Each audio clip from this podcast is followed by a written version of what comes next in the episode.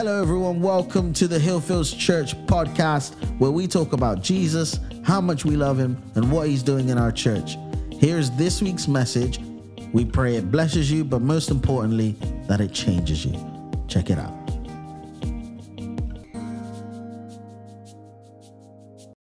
So 2 Chronicles chapter 20 verse 1 says it happened after this that the people of Moab with the people of Ammon and others with them besides the Ammonites came to battle against Jehoshaphat.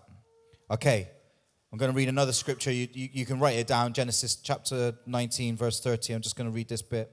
Um, but this is what it says it says, Then Lot went up out of Zoar and dwelt in the mountains, and his two daughters were with him, um, for he was afraid to dwell in Zoar. And he and his two daughters dwelt in the cave. Now the firstborn said to the younger, Our father is old, and there's no man on earth that would come um, basically sleep with us. So, as is the custom of the earth, come let us make our father drink wine that we can lie with him, that we may preserve the lineage of our father.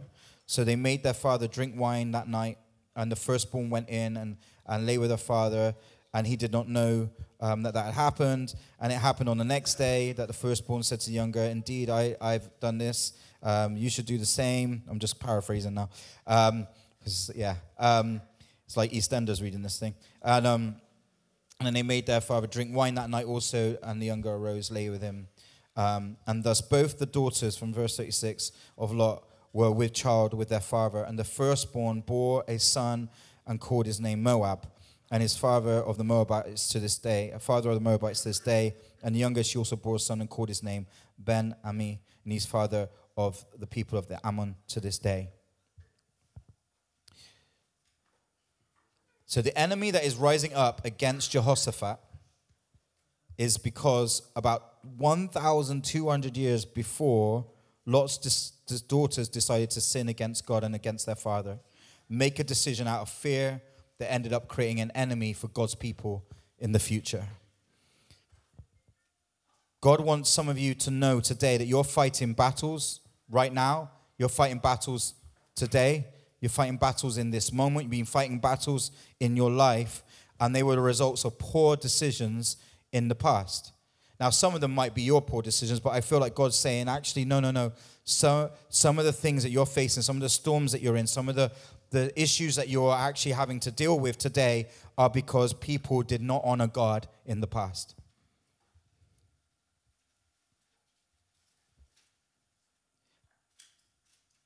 Some of you may be fighting a battle of rejection because your parents failed to honor God with your life. There are people suffering from abuse, pain, wounds caused by people that did not honor God in how they should treat people. You're navigating battles not created by you, and nevertheless, they're here. And that's why we've got 10 points. God's going to show you how to navigate through some of these things. There are battles that you are facing today. There are battles that this culture, this generation is facing today because people in the past did not honor God.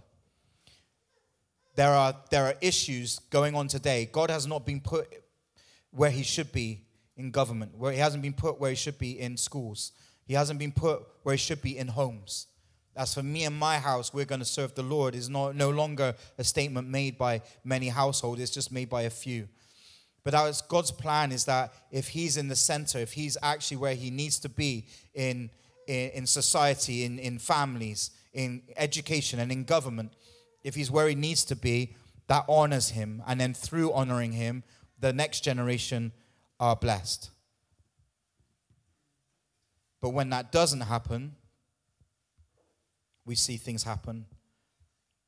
And that's why a lot of bad things that happen in this world are not, they don't happen because God is there allowing it all to happen. It's happening because people have taken their eyes off of God. Maybe people here, you struggle with addiction. You're struggling with addiction through choice. We struggle through situations. We battle through stuff because as human beings, we fall short. We take our eyes off of God, and the moment we put our eyes on Him, suddenly we have strength to overcome things that we can't overcome in our own strength. Is that right? Yeah? God has put these things in place. He's put these things in place for, the, for, for us to actually um, have a generation that will be blessed. And actually, I've been challenging a lot of people with this in recent months, but what are we going to do as this generation for the generation to come? I don't want the next generation to be saying, oh, the reason it's even worse today is because people didn't honor God in our time. We need to honor God. We need to honor God as fathers, mothers, as children to parents, as people within places in society and neighborhoods. If we honor God with our lives, it'll set a foundation for the generation that's coming through. So you are facing battles today because of other people's disobedience to God. And maybe that's a, a thing that you need to know. Maybe you just need to realize okay, I'm facing brokenness because of the way my parents treated me. And I have to work through that process. And I need to heal with God so that I won't become that to other people.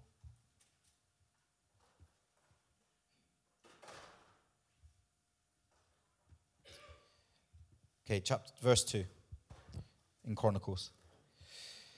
Then some came and told Jehoshaphat, saying, A great multitude is coming against you from beyond the sea, from Syria, and they are in Um, Hazazon Tamar, which in, is in En Gedi. And Jehoshaphat feared and set himself to seek the Lord and proclaimed a fast throughout all Judea. So Judea gathered together to ask help from the Lord and from all the cities of Judea, and they came to seek the Lord. When in a situation where you feel overwhelmed, surrounded, and on the brink of defeat, feeling, feeling fear, yeah, maybe some of you are in fear right now, fear of what could happen. Yeah, it hasn't happened, but that's what fear is. Fear is there to drive something into you of that hasn't happened yet, but we start thinking the worst things. Yeah, anyone else end up in a place where fear can drop in and then you think of every worst case scenario possible that goes along with it. Yeah? That's what fear does to us. It grips us, it gets us into place, and we're paralyzed from even being able to move in, in, in, in the day, the next day, and the next day, and the next day, because we've actually created something that doesn't even exist yet. It's not even there. That's what fear does, it, it, it consumes us. Maybe you feel like you're on the brink of defeat. Maybe you are surrounded. Maybe you are overwhelmed. But it says this it says, Set yourself to seek the Lord. Empty yourself of those feelings and fears and seek God. So the word set himself, the word set is a Hebrew word which is nethan, which means turn. He turned his attention. You know, there's, uh, I don't know, in the, in the army whatever, it says attention. Yeah, and everyone stands to attention. Yeah.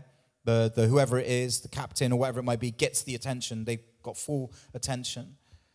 What we do is we give our attention to the worst things, to fears, to what we're surrounded with, with the circumstances we're around.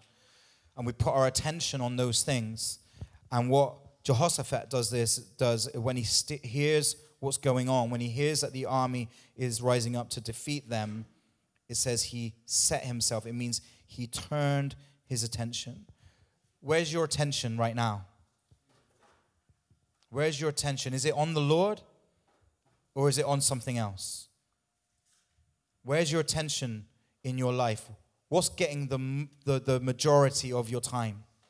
The, the majority of the time up in your mind? Is it the Lord or is it something else? The Lord wants you to turn your attention, to change what you're giving attention to,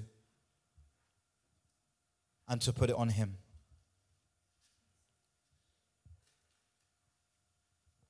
When we focus, when our focus is so on the problem, we get overwhelmed and defeated. Does anyone testify to that? Yeah, 100%. We focus so much on the problem, we get overwhelmed and we get defeated. But if, despite the problem, we set ourselves to turn our attention from whatever is surrounding us to the Father who surrounds our enemies. Yeah, there's a story in the Bible, isn't there, that Elisha and his servant. And he's like, We're surrounded by the enemy. And he says, Lord, show him what really is going on here. And what was happening is that the, the army of the Lord was surrounding the enemy. When we turn our attention to the Lord, we realize, hang on a minute, I'm not surrounded, they're surrounded. I'm not, this isn't winning, He is. God is already victorious, He's putting things in place. The other thing He did is He emptied Himself of the fears by fasting. Fasting is to empty yourself, to allow God, yeah, to remove yourself of stuff.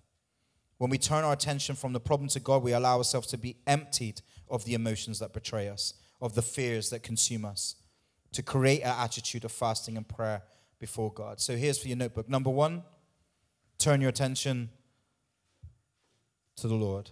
Should come up. That's me. Okay, there we go. Turn your attention. So, number one, turn your attention.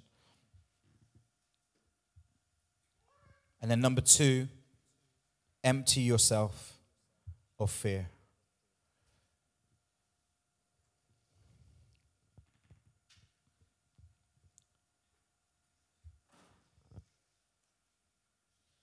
So I don't know what you're facing right now, but God is saying you're giving it too much attention and Him not enough. And as you give God the attention, fasting happens. I'm not talking about just giving up food, I'm talking about emptying yourself of the junk, of the fear, of the worry. Yeah?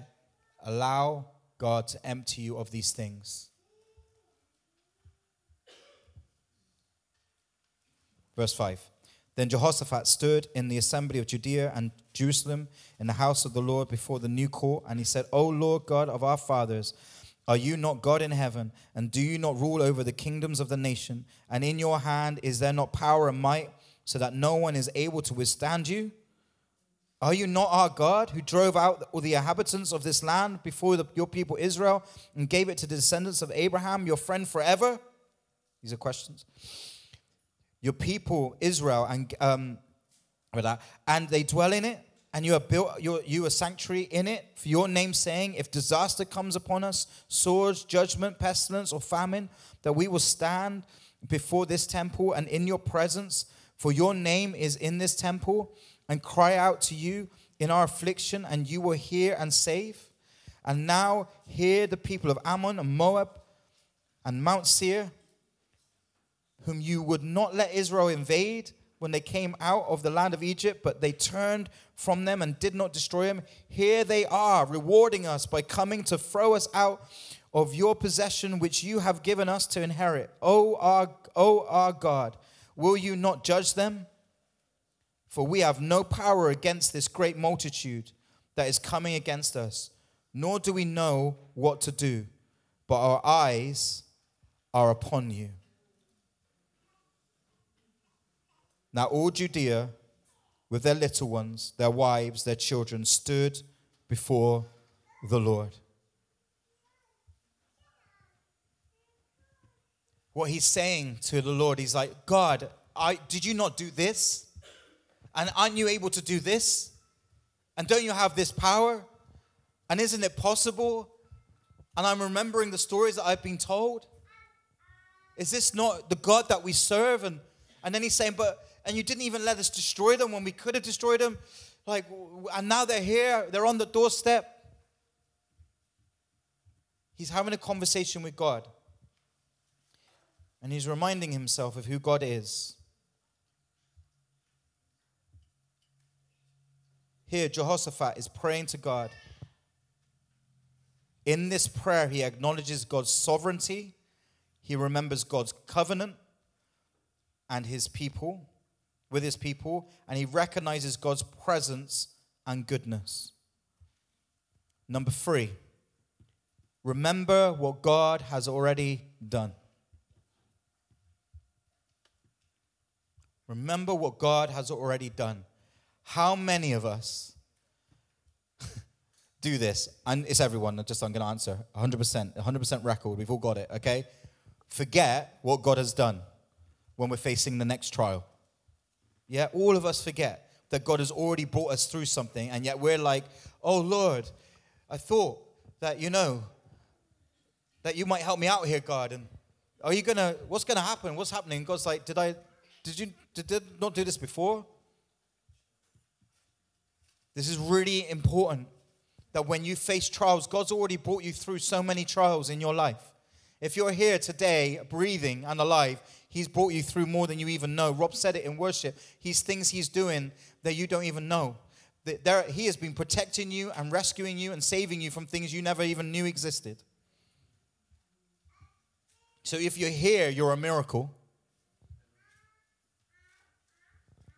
But also, we understand, don't we, that some of us were in some of the most darkest places you could possibly be. Hit rock bottom, places depression, strong addiction that seemed impossible to break free from. And yet you're not there now, are you? Yeah? Not there now. You're not in, in disobedience to God. You're not living a blind life where you're just completely blind to the existence of, his, of Him being even being there. That's darkness. You are a miracle. So we don't need to look too far back to see that God's done it before. So when things aren't happening, when you're thinking, well, this is a new issue, God, God's like, to me, it's not, it's nothing new. To God, it's nothing new. To us, it's new, but to God, it's not. So when we're, you know, anyone got children, yeah, you can have a baby, and then you're like, oh, Lord, they, they cry a lot. Ah. And then, and then, and then you're like, oh, when they can walk, be so much easier. I can't be able to carry them anymore. And then they start walking. You're like, oh Lord, why are they walking? And then you've got to buy all those things to connect the cupboards so they can't open them. And, you know, you've got to get drill out and everything and all that, put all those things together and put stair gates up and all that kind of stuff. And you're like, oh, why was I praying for them to walk? And then, and then you're like, oh, they're not saying any words. They're not speaking.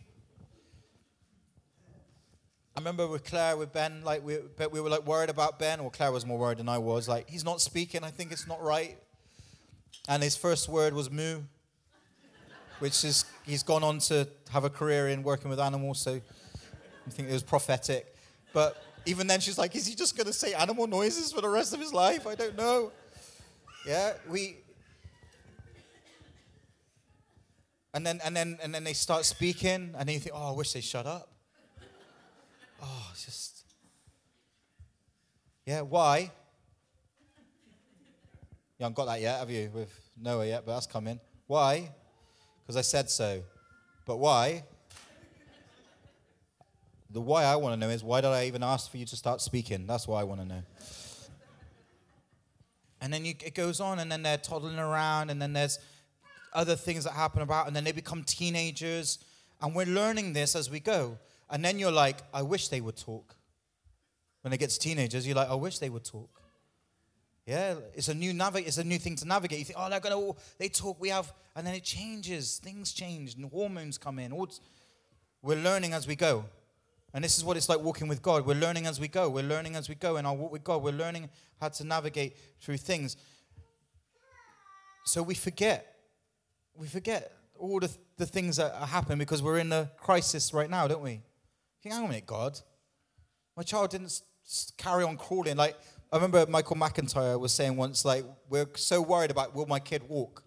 And then, and then you're like, have you ever seen an adult crawling around the ground, like going out for shopping? Like, they're going to get there, aren't they? They're going to get there. So that, uh, that realization that we will, might face trials as we go, like, oh, is it, is it going to happen? Is this going to happen? Is this going to happen? And yet God is always faithful. He always answers. And then when it's our new trial, suddenly it's like, oh, this is it, God. This is the end.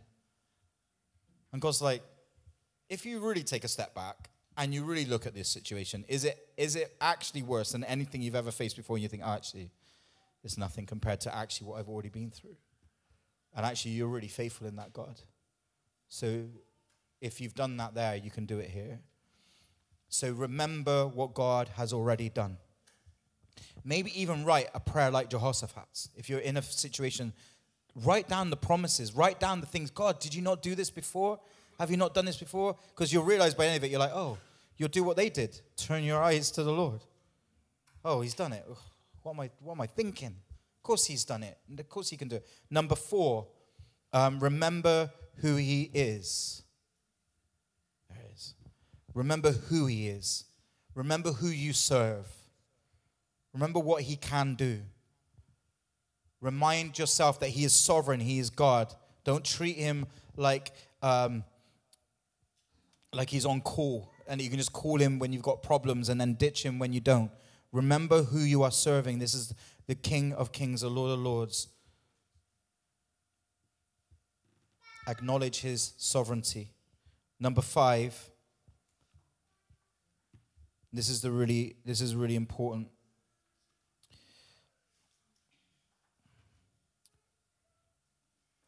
This last bit, verse 12, it says, For we have no power against this great multitude that's coming against us, nor do we know what to do. Number five is, Except you are powerless to overcome this without God. Accept that you are powerless to overcome it without God. Stop trying to do it yourself. Stop trying to fix it. Stop trying to cut the corners. Stop trying to, to, to work out a maneuver like, oh, if I, if I do this, maybe I'll get to, to, to where we need. Come to the acceptance. You're surrounded by the enemy. You're consumed by a situation. You're in a storm. And you're powerless to overcome it on your own. As soon as you can come to that realization that you need surrender, that you need to just come and say to the Lord, I can't do this, that's when God can get to work. So you are in the way of your blessing. you're in the way of the prayer that you need answering because you're still telling God, I think I can do it. I think I'm all right. I think I'm okay. And He's waiting for you to come to the conclusion, which we all do I can't do this without you. I can't do this without you. Verse 14. Then the Spirit of the Lord came upon Jahaziel, son of Zechariah, son of um, Benaniah, the son of Jael, the son of um, Mathaniah, um, a Levite, the sons of um, Asaph, in the midst of the assembly, and he said, Listen, all you of Judah and your, and your inhabitants of Jerusalem, and you, King Jehoshaphat, thus says the Lord to you, Do not be afraid nor dismayed because of the great multitude, for the battle is not yours, but God's. Tomorrow go down against them, and they will surely come up by the ascent of Ziz, and you will find them at the end of the brook before the wilderness of Jeruel. You will not need to fight this battle. Position yourselves, stand still, and see the salvation of the Lord who is with you. O Judea and Jerusalem, do not fear or be dismayed. Tomorrow go out against them, for the Lord is with you. We, amen. Once you've turned your attention to God, once you remind yourself of who He is and what He can do, once you've accepted, yeah, that you can't do this in your own strength, and you get to that place of surrender. I can't do this alone anymore. I can't do this my way. Once you get to that place and you just say, God, I give up. I'm, I need to do, I need you to do this. I need you to fix this. I need you to repair this. I can't do this without you as soon as we get to that point, God will respond with an answer. And what we do is we go, God, I need to know. God, I need to know. Oh, I need to know. And we're running around, and God's like, Would you just stand still? Will you surrender? Will you, will you acknowledge that it's me that will get you out of this mess? And we're like, I need to know. And well, I need to know. And God's like, if you stop running around for just a few seconds and shh, um, you might hear me. If we don't go through the, that process of those first five things, we will not hear God. We will not get the solution. We will not get the, the embodiment of what He's actually saying and what He has already said. So we're searching for God to go, oh, I don't hear God anymore. I, I, I was, uh, the other day, I was at home and uh, I said, God, are you there? And I waited for 12 seconds. I heard nothing. The angels did not come down. There was no choir of angels. There was no angel turning up. There was no pillar of fire. Nothing happened. So I went back to eating my Weetabix and watching whatever it was on TV. And God's like, No, no, no. You, you have an issue, but you're not really actually acknowledging that. And you're surrounded and consumed by it, but you think that I'm just going to just deal out the solution to you. And God is teaching us through these things how to grow closer to Him. So we have to. We have to come to Him and we have to turn our attention first. Because if we're not turning our attention, the thing that our attention is on is an idol. It's more powerful than God, is what we're making it. Is God is, is, is anything more powerful than God? No. But we don't live like that. Yeah? We know the truth. Yeah, you know that truth. Nothing is more powerful than God, and yet there are times in our life where we make other things more powerful than God. We say, oh, this one's the one. I think, I think I found the one that God can't fix. I think I found this situation that God can't get me through. Like as if it's like really big. And God's like, I can do anything. I, nothing is impossible for me. We forget. That's why we then need to remember. We need to turn. We need to empty ourselves. We need to remember what He's done and who He is. We need to empty ourselves that we're not powerful. We have no power to overcome this situation without God. And then this is number six. Once we've done all those things, this is what we need to do next.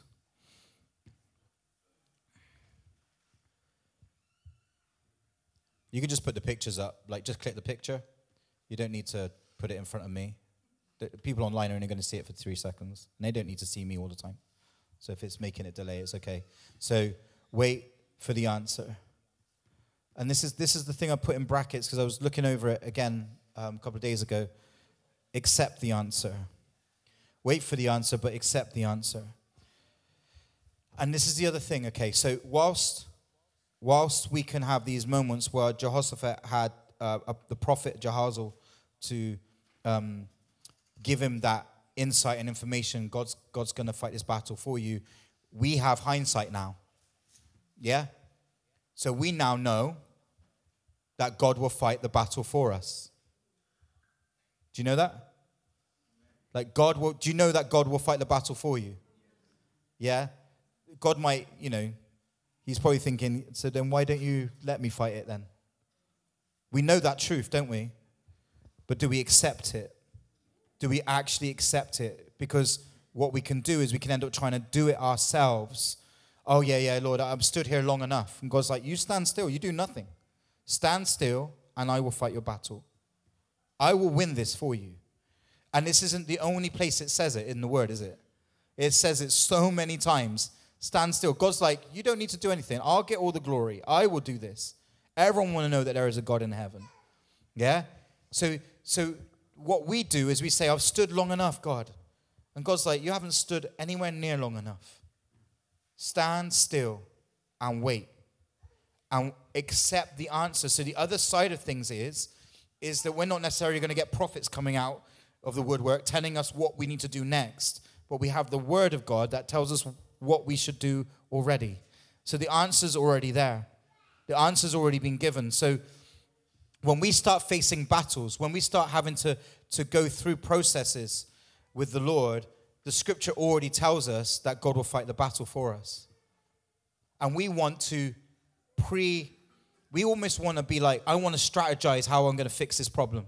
And God's like, unless I give you the strategy, it's not going to work. It's not going to work. We, we want to try and preempt the enemy. And God said, I will tell you how to overcome the enemy. If I'm not telling you, you're just going to get yourself all tangled up. You don't need to do anything. You just stand still and watch me fight. You stand still and watch the enemy get defeated. You just follow my lead. And this is why so many Christians fall flat. Because sometimes we can submit. Sometimes we do turn our attention to God. But when it really comes to the fight, when we're in the fight, we think that we're meant to fight. And what does that do? It makes a mess. People want to fight for injustice. They want to fight for. So God says, I'm the one that will bring it. Stand, watch, wait. I will do it. So unless He's telling you to do something, do nothing. You're causing him a headache, he said. Told me that this week. You're causing him a headache. He says, Stop it. I have to undo all the mess that you keep creating because you think you need to fight a battle that I've already said continuously through my word that you never have to fight. I will bring your enemies to justice. I will get you through that circumstance. I will defeat. I will destroy. I will tear it down. Stop trying to share glory with God.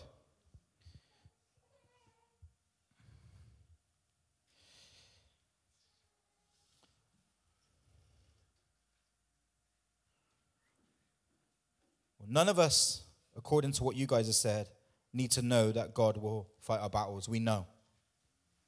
But we do need reminding that He will fight our battles.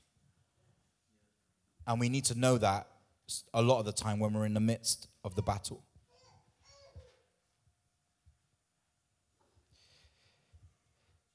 Verse 18. And Jehoshaphat bowed, down, bowed his head with his face to the ground, and all Judea and the inhabitants of Jerusalem bowed before the Lord, worshipping the Lord. Then the Levites of the children of the Kohathites, Kohathites, let's go, I don't know. I just butchered that, I'm really sorry. Stood up and praised the Lord God of Israel with voices loud and high. So they rose early in the morning and went out into the wilderness of Tekoa. And as they went out, Jehoshaphat stood and said, Hear me, O Judah, and you inhabitants of Jerusalem. Believe in the Lord your God, and you shall be established. Believe his prophets, and you shall prosper. And when he had con- consulted with the people, he appointed those who should, should sing to the Lord and should praise the, um, the beauty of the holiness. And they went out before the army and were saying, Praise the Lord, for his mercy endures forever. So, as soon as the answer came from God, which can come from somebody saying it, but predominantly will just come from the word, it's already written. So, the answers you need are in the Bible. Yeah, you want to know how to overcome, you want to know what you're supposed to do, read your Bible. Yeah, and it's in there, it will tell you. Okay, as soon as the answer came from God that God would fight the battle and that they would need to do nothing but position themselves and stand still, Jehoshaphat worships God. Then the assembly join in, praising and worshiping God. Number seven, praise Him before the victory. Praise Him before the victory. We want to praise Him after the victory. Oh, Lord, I give thanks that you have brought me through. And God's saying, actually, I want to change the way you praise. Praise me before the victory. Praise me before it's done. Thank me for what I'm going to do because He's promised He'll fight the battle. So, whatever battle you're in, whatever storm you're in, instead of telling Him over and over again, God, why? God, why has this not happened yet? Praise Him. Just say, Thank you, God, for the victory. Thank you, God, for the victory. Thank you, God, that you are going to provide. Thank you, God, that you will defeat my enemies. Thank you, God, that you are going to bring justice. I'm just going to praise you. I'm going to praise you because this is what the word shows us is that once we get the confirmation, which is already written in His Word, that God will fight, that God is in control, that God has got this, yeah, once you've got that, thank Him for the healing. Thank Him for the transformation that you need to see in, in family or in, in your own life, or thank Him for the fact that the addiction's on its way out. Thank Him. Praise Him. Praise Him that you're going to see your children go on from strength to strength with, with Jesus, even if you can't see it right now. Start worshiping Him and thanking Him for what He's going to do because God's promises are there. They've already been said, they've already been written. If you're parents here and you're struggling with your children, whether they're babies, toddlers, teenagers, or in their 50s, yeah? Like, the, the, the reality of it is, it says, train up your children in the ways of the Lord. They will not depart from it. That's a promise of God. If you have done that with your children, you can hold firm to that truth and say, God, I'm just praising you for that to come to fruition. I'm praising you that we will see that happen. I'm praising you that they're coming home. I'm praising you that we will see them repent and get right with you. I'm praising you, them, Lord. I'm praising you, God, that we're going to see them just go from strength to strength in their relationship with you. So praise Him before the victory. Thank God for what He hasn't done yet, but He has promised He will do. Start thanking Him. Start praising Him. Oh, that's a very difficult, that's a mindset in itself to have to change, isn't it? Because we're programmed to thank God. We're pro- programmed to say thank you. I mean, every parent says to their kids, don't they, when you get something, make sure you say thank you. where we say thank you once we've got the gift. We say thank you once we've been given something. It's programmed within us. It's not programming in us to say thank you for something that we haven't seen yet, but it's been promised. Worship God. Worship God in your circumstances. Worship God in what you're going through. Worship God in the storm. Praise Him and thank Him. You might not feel like it's working right now. You might not see that there's an end to this problem, but there is a promise that goes with it. It's God's promise.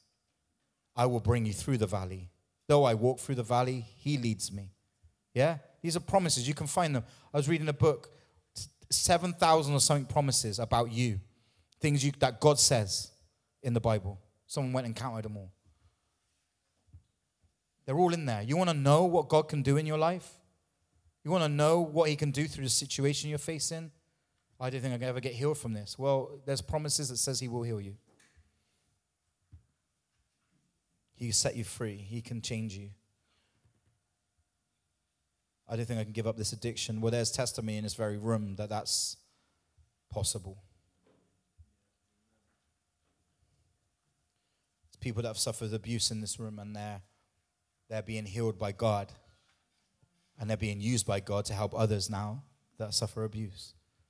Can you imagine the time when they were in it, thinking I could never, ever be used by God? I'm never going to get out of this. I'm going to be a wreck. I'm going to be a mess. And yet their head is high and they're walking in victory today. Praise God before the victory. 22. Now, when they began to sing and to praise the Lord, the Lord set ambushes um, against the people of Ammon, Moab, and Mount Seir, and had come against Judea, who had come against Judea, and they were defeated. For the people of Ammon and Moab stood up against the inhabitants of Mount Seir to utterly kill and destroy them. And when they had made an end of the inhabitants of Seir, they helped destroy one another. 24. So when Judah so when Judah came to a place overlooking the wilderness, they looked towards the multitude, and there were dead bodies fallen on the earth. No one had escaped. The message title today is Kill It with Praise. It says, When they had begun to sing and praise, the Lord set the ambush. Kill it today with praise. You might be facing stuff right now. That's why in the middle of worship earlier I said just just worship him right now. Just praise him right now. The enemy doesn't understand it when we do this. Enemy thinks he's done everything he can to get in your way. To stop you being here, to stop you from worshiping, to stop you from some being in a place of fellowship and encouragement and get prayer to, to witness a baptism. baptism. He, the enemy thinks that there's, he's managed to maneuver enough things, put enough whispers in your head to stop you from even getting here. He doesn't even understand how you've managed to get here, let alone that when you get here, you're like, oh, Lord, you're everything. He's like, everything? But, but the situation doesn't say that. And, but we already know why we worship God. We praise God not because our circumstances is great. We praise God because He rescued us from circumstances that weren't great. He set us free. He pulled us out of a pit that was so dark and so messy and so beyond us being able to get out of it ourselves that we praise Him. He saved us from ourselves. So we don't show up to church to worship God because we feel like it. We turn up to worship God because He deserves it and because we want to acknowledge how good a God He really is that He is the King of the universe, He is the Lord of all. So we're here worshiping God. So sometimes we can come in, and there's no con- condemnation in this, but we can come in feeling flat. We can come in feeling fatigued. We can come in feeling not so great. We could have a bad situation that's happened with us that week, and we come in and we struggle. And yet, if we can just muster up a bit of strength to just say, Do you know what? I'm going to praise you, Lord. I'm going to worship you. I'm going to lift your name. If you can do that, it kills whatever it is that's been controlling you. It destroys it because, because the only power it has is what you've given it. So when you say, God, I am not feeling it today, but God says, I'm not, I'm not asking you to worship me with your feelings. I'm asking you to worship me with your heart. So when you show up and you kind of just get up off your chair and you raise a hand to the Lord and you say, God, I am broken right now, but I'm still going to say you're worthy of praise. Hence why we were singing, Worthy, worthy, worthy, Lord. Yeah, that we praise Him above it, it kills whatever was trying to kill you. It kills it, it destroys it because the only power it has is to keep you down, is to keep you in a place of, of isolation, to keep you in a place of feeling like you're, you're, you're, uh, you're not good enough to be here. Oh, you're so messy. Oh, look at your week. You haven't even been able to read your Bible. Oh, who are you? Ugh. And we're like, oh, yeah, I am icky. I'm icky for the Lord. I don't think I could. I don't feel. Oh, I won't go. I won't go. I won't go. I feel. I don't feel Jesus-y enough at the moment. But if we battle through those moments, instead of letting us be destroyed in our cave at home, feeling sorry for ourselves, and we get up and we get here and we get the kids ready, and that's a nightmare in itself. Yeah? And we get that done and we get them here and we get and we and we make it and we're like on the chair.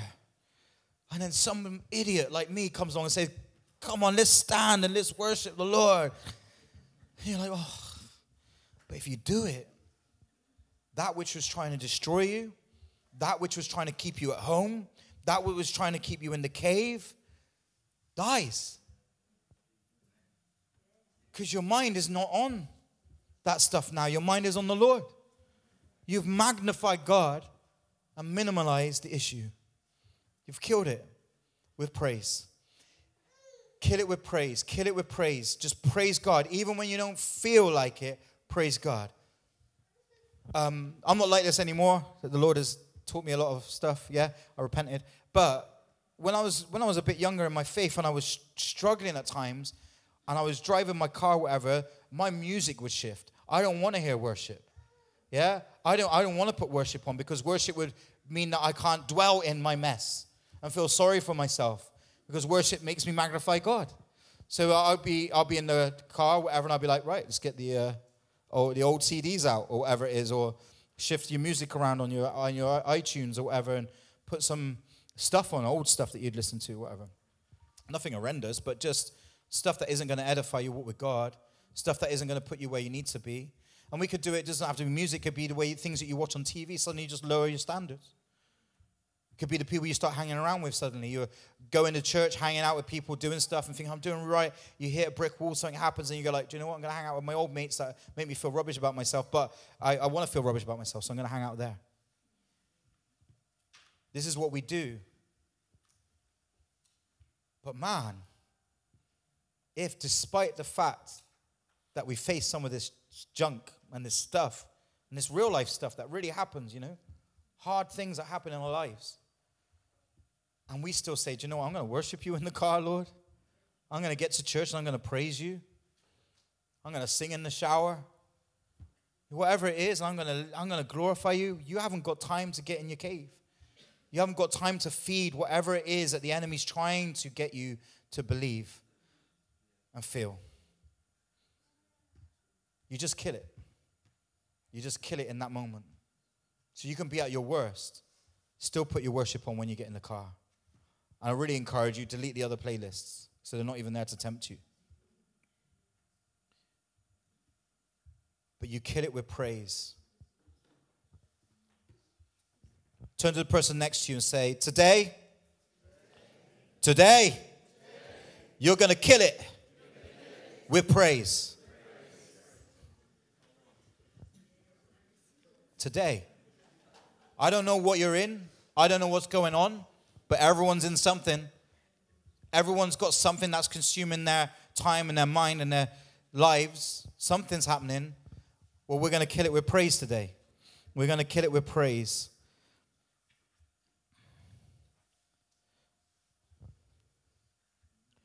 25. When Jehoshaphat and his people came to take away the spoil, they found among them an abundance of valuables on the dead bodies and precious jewelry, and they stripped off for themselves more than they could carry away. And there were three days gathering the spoil because there was so much. And on the fourth day, they assembled in the valley of Bacharach, um, and they um, and they were blessed. They blessed the Lord. Therefore, the name of that place um, is called the Valley of Bacharach um, until that day.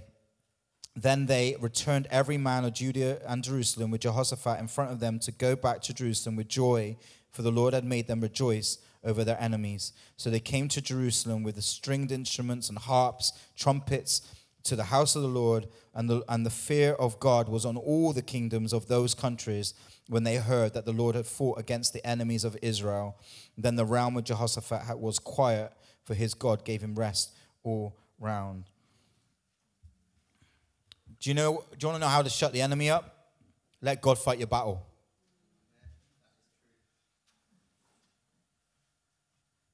If you want to know how to shut up the enemy, if you want to know how to repel future plans against you, let God fight your battles.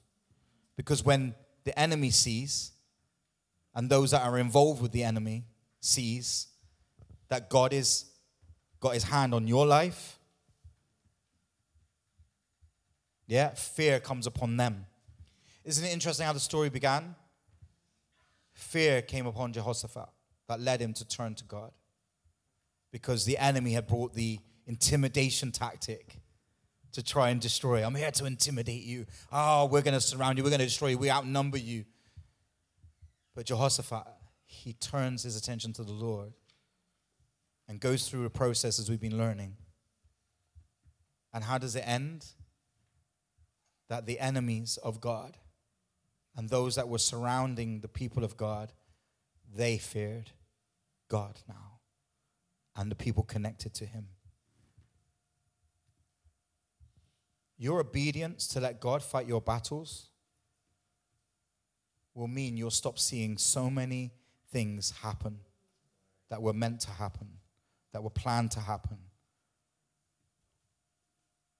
And it's them that will fear. It's that that will fear. It's Satan that will flee.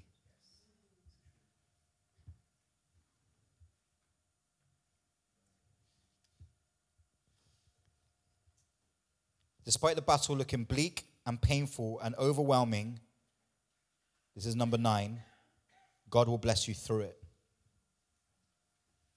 This battle will bless you. How is that possible? It's just what God does. It's just what God does. This battle will bless you. Did it say at the beginning, Oh, Lord, if you could win this battle, we could then have even more abundance by getting all the jewelry and it takes us three days to collect. And that's our plan. That ultimately we just want to be blessed. No. There was no, they were like, Lord, can you save us? Are you there? Will you, will you, will you turn up?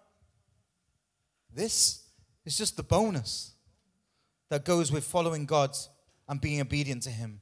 How can God bless you in a battle? Well, that's what God does. Look for the blessing in the battle. Look for the blessing at the end of the battle. See what God has really done.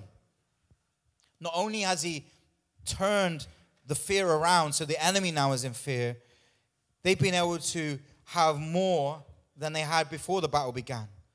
And yet the threat was, we're here to wipe you out. And yet they wiped themselves out and actually ended up giving more benefit to the people of God. Who did what? Nothing. They stood and they watched God work, and all they did was praise Him. They just praised Him. And they praised Him before anything even happened. They started praising Him, and God set up the ambush. And we've got to get this in our hearts and in our minds. This battle will bless you. So even if you're in a battle and you're thinking, man, I'm getting defeated, I'm getting poked on every side, it feels like I'm at the end of all things. Know this if you stand still and let God fight the battle and you hold on to Him and just praise Him before the victory, you will be blessed. You will be blessed through it. This story finishes and ends with rest and with peace. Many of you may be facing a battle or are in a battle, but God is saying that's temporary. Turn to the person next to you say, It's temporary. It's temporary. It's temporary. This will pass. Tell them that. This will pass. This will pass. It's temporary. His goal for us is to bring us through the battle that we would know peace and rest.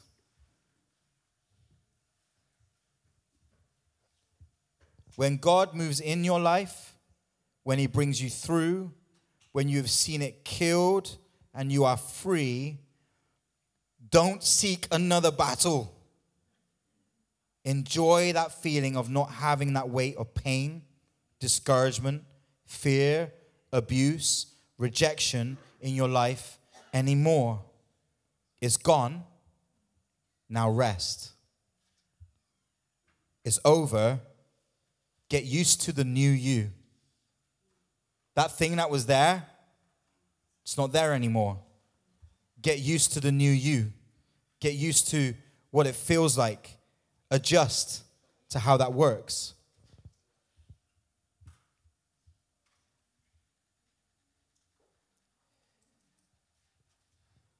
You are free now. Number 10, soak up the rest and enjoy the new you. And these 10 things aren't a, oh, this is just for the battle you're in today. This is for every battle that you face. You'll be consumed by the fear of what it can do, and we need to turn our attention to God. We need to empty ourselves of that fear We need to remember who He is and what He has done. And we need to come to the conclusion that I cannot do this in my own strength. I need God to help me through it.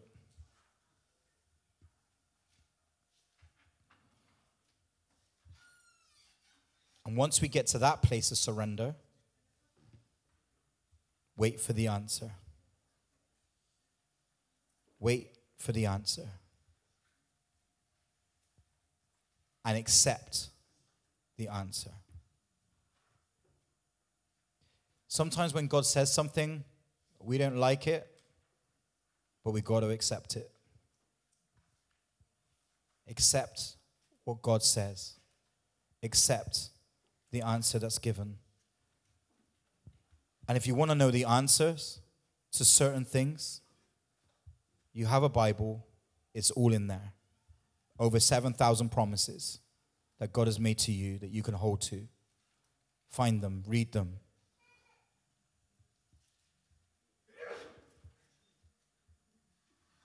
Maybe once you've got that answer and you know victory's on its way, then start praising Him before anything has even happened.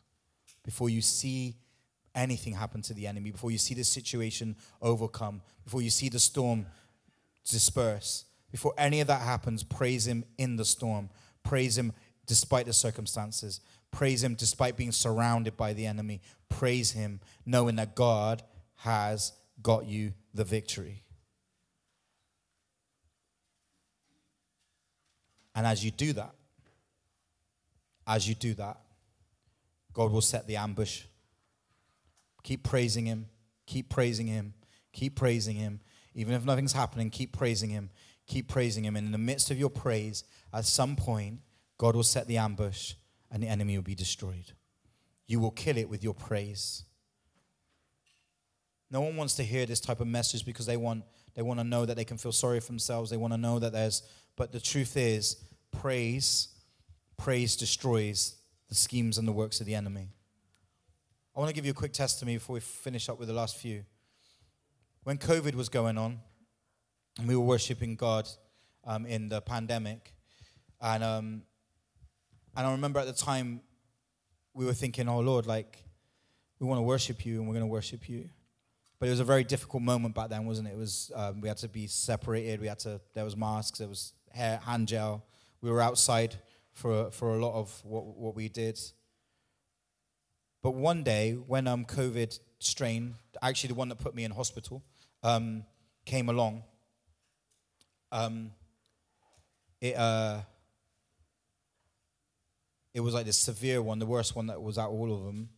And they said you need to come in to get people need to come in and get um, vaccinations if you're in certain postcode areas. And I remember at the time thinking, okay. And I looked um, on the website that was there. It's on there, the you know whatever government website it was that set it up to go to wherever you had to go to get the jab. And um, and it's and I, someone said, oh, my postcode's not there, and it was BS sixteen four. And I thought that's odd because it's the same as my house postcode. It's also the same as the church postcode. So I thought that's odd. And they said, what happens if your postcode's not there? And, the, and literally the person said, if your postcode's not there, then you don't need to come in because there's no, no records there. And so I searched it up. I looked up every postcode around BS 16.4, so all the other ones, whatever they might be. And I looked at it, and all of them, everyone had to go in. Everyone had to go and get a jab. Everyone. And then I realized God said that's because of praise. That's because of worship. See, darkness, darkness, the enemy, yeah, is defeated by praise. And we don't praise God enough. But if we praise God and we glorify Him and we lift Him up despite our circumstances and the situations we in, we're in, it's like, has anyone seen um, ink and it has that, like the bleach goes into it and it was like that? It was like, that's what it looked like. It was like a, a circle of ink and just a blot that was just whited out. I've got a picture of it somewhere. It's ridiculous because we're not, we're not on the edge of a sea. We're landlocked. We're surrounded by all the other postcodes.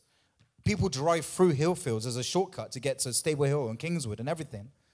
Walk through it, come to the park, and yet, if you look at the picture, the church is in the center of that blot of bleach hitting the ink. And it can only be down to the praise and the worship of God. Scientifically, it doesn't make sense. Spiritually, it does. So, praise changes things. Praise breaks chains. Praise pushes back the enemy. Praise defeats the enemy. You've already defeated the enemy by showing up today. You know that? Because his goal is always to get you in isolation, it's to get you in your own head. So if you've managed to praise him despite your circumstances, praise has already defeated the enemy today. God is just challenging us. Praise kills the schemes and the works and the circumstances and the mindsets all the stuff that can come towards us, whether it's from the enemy, whether it's from ourselves, whatever it may be, society, praise would kill it. Praise will destroy it. Praise will bring it to an end. Number nine, the battle will bless you. And number 10, soak up the rest and enjoy the new you.